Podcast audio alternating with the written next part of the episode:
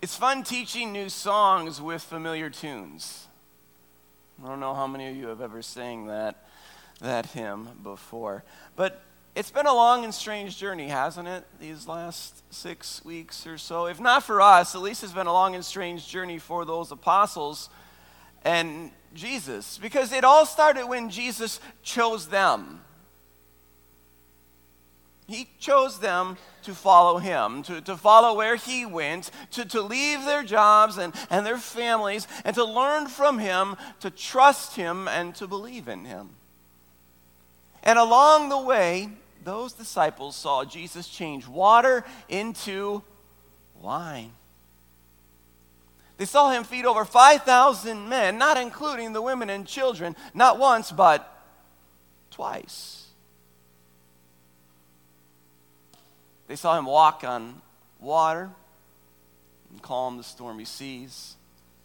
They witnessed Jesus cast out demons, heal the sick, restore sight to the blind, and even raise the dead.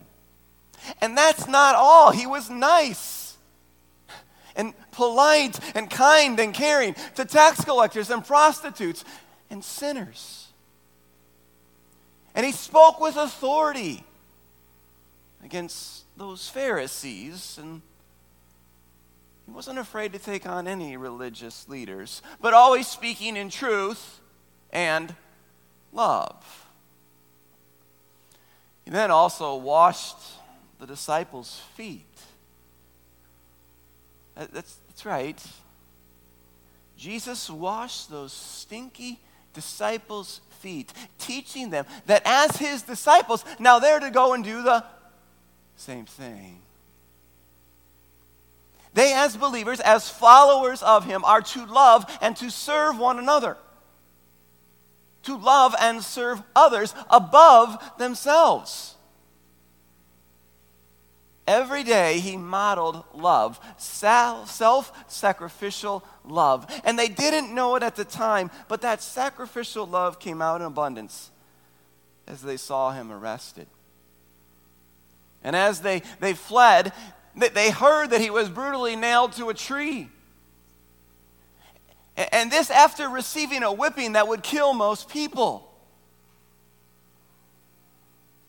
And upon that tree, Jesus spoke words of love and forgiveness.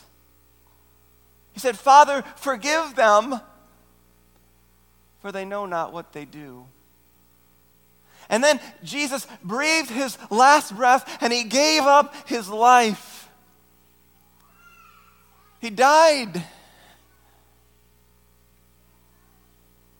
His dead, limp body that had a hole in its side from where the soldiers pierced his skin was taken off the cross and laid in a tomb.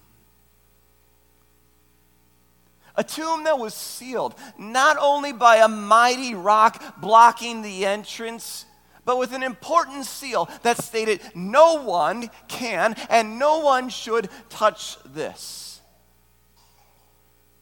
And Jesus didn't need to touch it, right? He walked right out. That's right. By the third day, when the tomb had been opened, the stone had been rolled back. Jesus was gone because he was no longer dead, but he was alive because Jesus is risen. Not bad. It's still the seventh Sunday of Easter. That's pretty good. And because Jesus was risen and because Jesus was alive, it wasn't that long after that he started to appear to his disciples both men and women alike. In the garden, he said Mary's name. On the road to Emmaus, he talked to some of the disciples. He showed up in a locked room to see the apostles who were behind these closed doors, scared for their lives, not once, but twice. He made his way to a beach to prepare a nice meal for those friends of his who were out fishing all night long. to provide for their needs and, and to spend time with them again. And then he looked at Simon Peter three times and asked the same question Do you love me? And then he said, Follow me. Follow me, Simon Peter, and don't worry about them. Don't worry about what's to come to John. And now, one final time, Luke tells us at the end of his gospel that Jesus appears to his apostles and he leads them to Bethany, where he blesses them and speaks some very important words to them before he ascends. And where the risen Jesus' journey is about to end for a time, the apostles' journey will continue on.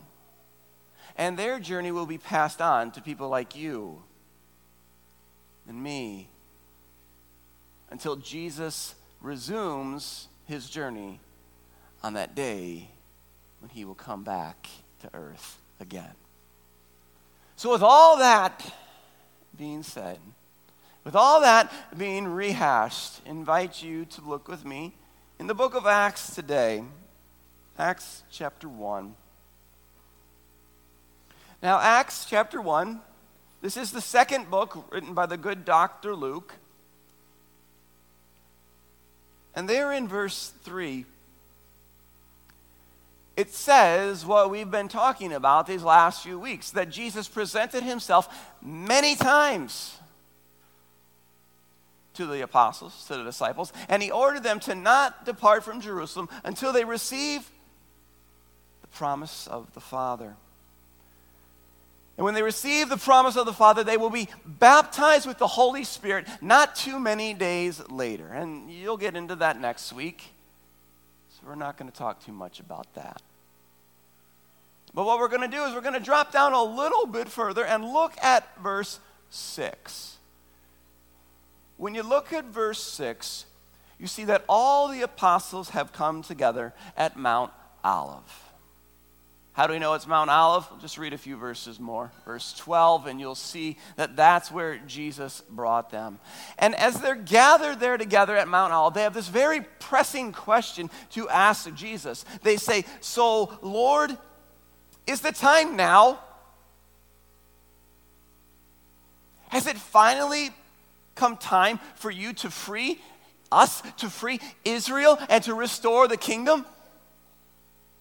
After seeing all that Jesus had done, after witnessing all the miracles, and, and, rising from the dead, and talking to them for the past 40 days, all they still could think about is Are you now going to restore this kingdom here on earth? And look at Jesus' answer. His response there in verse 7. He said to them, It is not for you to know times or seasons that the Father has fixed by his own authority. The Father alone has the authority to set those dates and times. They're not for you to know. So basically, he's saying, don't worry about it. You may want this, or, or you may want something different to come about, but you can't change God's timetable. Right? So that's good for us to hear. So, whether we're talking about events worldwide, in this nation, or in our personal lives, wherever we want change in our lives that, that God hasn't made yet, don't become impatient. Instead, trust. Who? God. Not the nation, not the world leaders, not yourselves. Trust God. Trust His timetable, not yours. He knows everything, He knows the stuff that's going on right now, everywhere. Trust God and His timetable, not yours.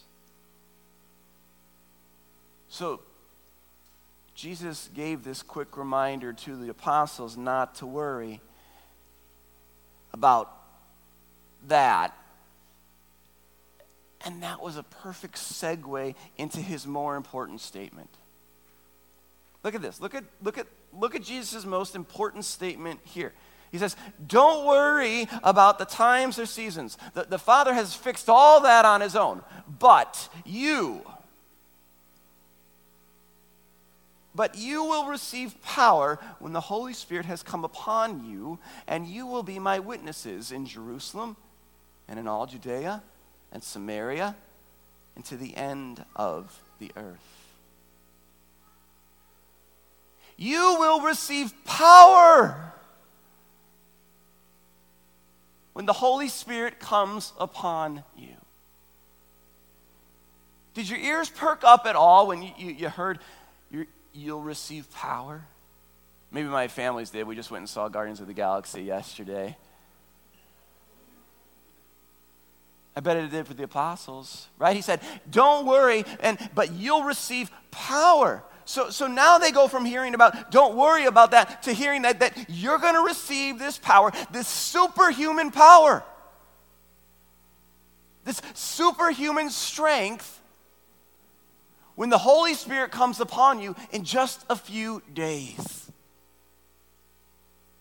Those apostles in a few days will receive this superhuman strength when they're bathed in the Holy Spirit.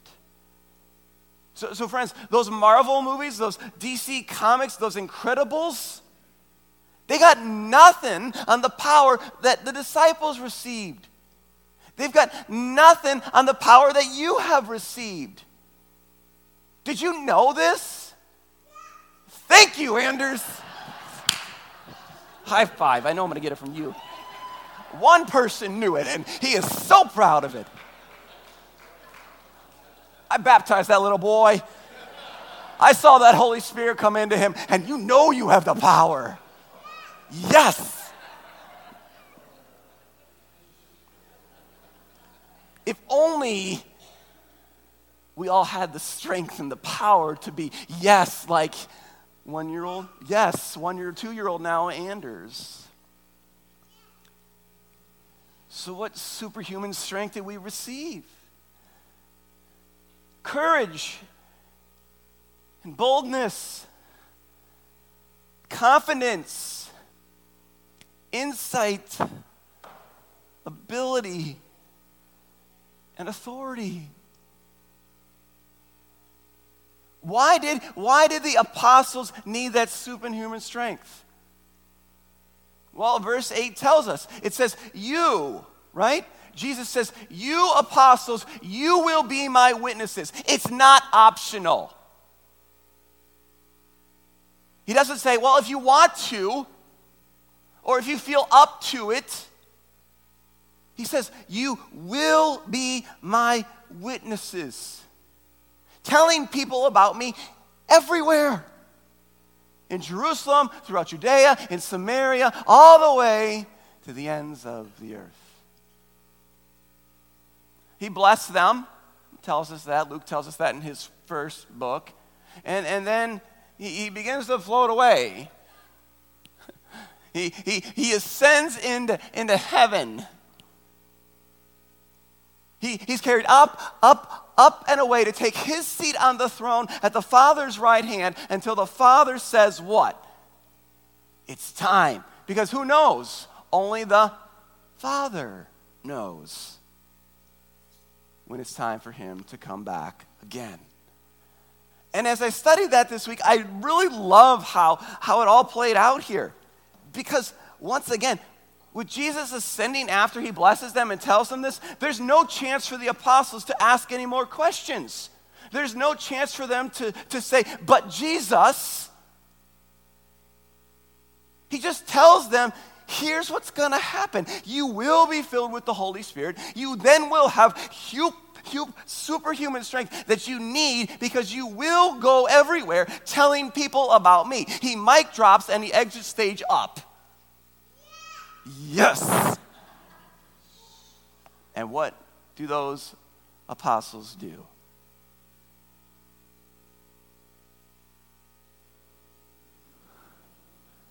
They just gaze upwards, right? And, and while they're, they're, they're looking up, two dudes, two men show up dressed in white robes, angels, and they come near and say, Hey, men of Galilee, what are you doing? What are you doing staring into heaven? Jesus will, will come again the same way that you saw him going to heaven. And now, here, at this moment, they rejoice.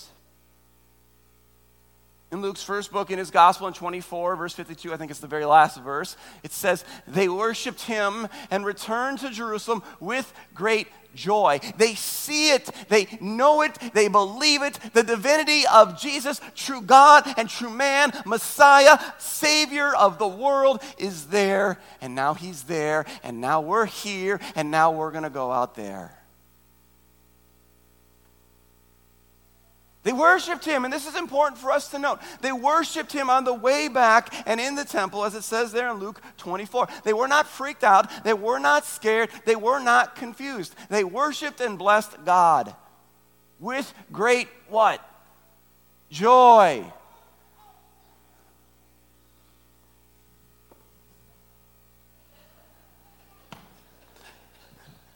With great joy. There we go. We'll get there someday. It's fun when I can play with you guys. And we should be doing the same, right? It's important for us to worship Jesus, yes? yes. To be filled with joy, yes? Right, for, for who he is and, and, and what he's done for us. And, and the more that we learn about Jesus, the more that we're in the scriptures, the more our hearts can discover the same joy. It's awesome and it's good and it's important. But then what? Is that it? Do we just worship him? Do the apostles just worship him? No. We go, and the apostles didn't just worship. If you look at Acts, if you look at Luke's writing there in Acts, you notice he doesn't even say anything here about them worshiping. He says it back in his book, Luke, but here he doesn't even talk about them worshiping. He says they returned back to Jerusalem and started planning. They started planning by waiting for the Holy Spirit, and they started planning by praying. What were they planning? What were they praying into while they waited to be given this superhuman strength of, of courage and boldness and confidence and insight, ability and authority? What they were doing is they were using the vision and assignment that was given to them by Jesus and planning and praying how to carry it out. Because here's the thing vision without action amounts to only so much daydreaming. Action without vision will produce only random results. There in Acts 1, verse 8, Jesus gave his followers a vision and a specific assignment. Listen to it again. Jesus says, You will receive power when the Holy Spirit comes on you, and you will be my witnesses in Jerusalem and in all Judea and Samaria and to the ends of the earth. A vision and an assignment. So, from this, what did the disciples do? They planned. They said, Thomas, you're going to go this way. And John, you're going to go over here. And, and Peter, James, and Matthew, you're going to go this way, this way, and this way. Get it?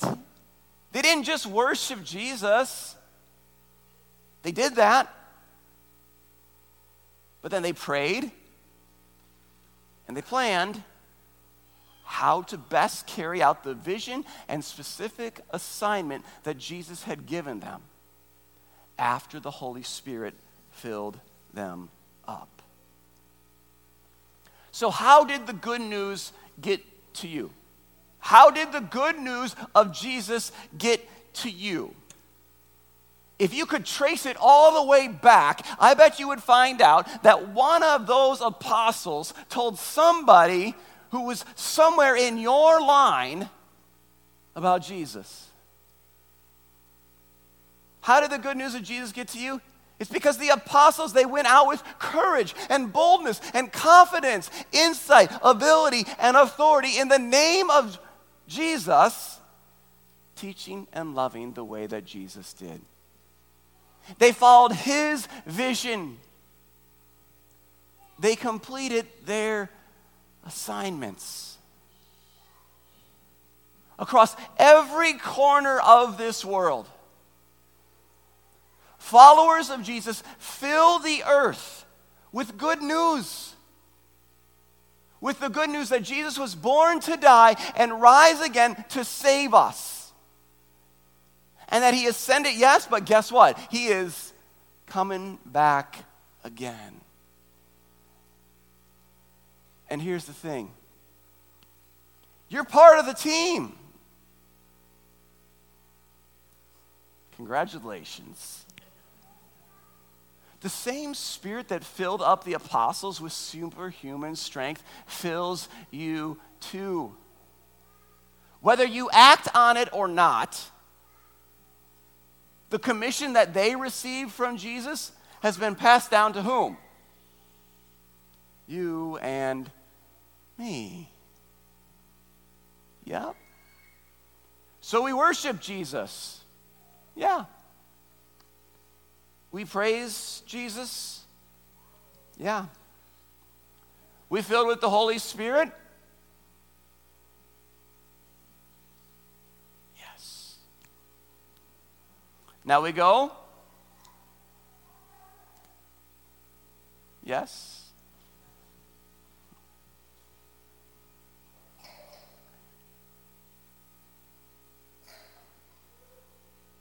For the church to survive, we all have to go.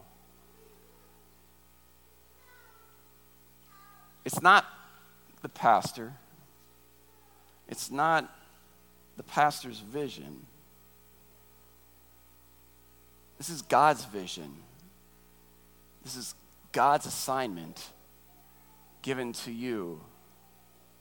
You who have superhuman strength.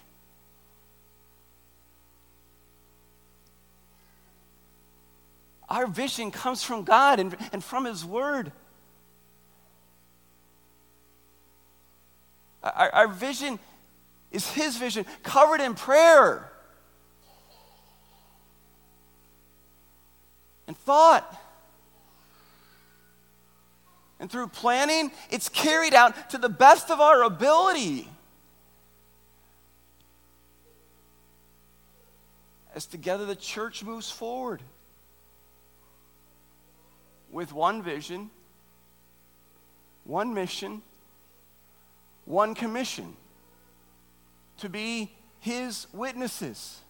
And here at this church, where does that take us? To the campus, the community, the country, and the continents. I know it's hard, but guys, you got so much superhuman strength inside you. And Satan's doing everything to keep that down inside you. And I've seen you grow, so I want to thank you. I'm going to echo Paul's words to Ephesians today. I want to say thank you for the growth and the work that has come in the last almost eight years here. Paul says this because I have heard of your faith in Jesus, and I have seen of your love toward God grow all each and every day. I do not stop giving thanks for you, daily remembering you in my prayers. Daily, I keep asking that the God of our Lord Jesus Christ, the glorious Father, give you the spirit of wisdom and revelation so that you may know him better. I pray also that the eyes of your heart may be enlightened They may be enlightened in, in order that you may know the hope to which He has called you. The riches of His glorious inheritance that He's given to you, and for His incomparably great power that fills you up to be known and to shown to, to, to not only those people here, but to all others throughout all your days. Because, friends, no matter what happens in the days ahead, together as the church marches forward, awaiting the ascended Jesus to return again, I pray that you seize the day, that you allow the Holy Spirit to work in you. And join us and those who have gone before, fulfilling the mission and commission and vision of Christ. To be his witnesses, starting right there in your neighborhood, and then to the city, and then to the state, and then to the country, and to the continents, all the way to the very ends of the earth. Friends, Jesus is coming, and he is coming soon. In Jesus' name, amen and amen.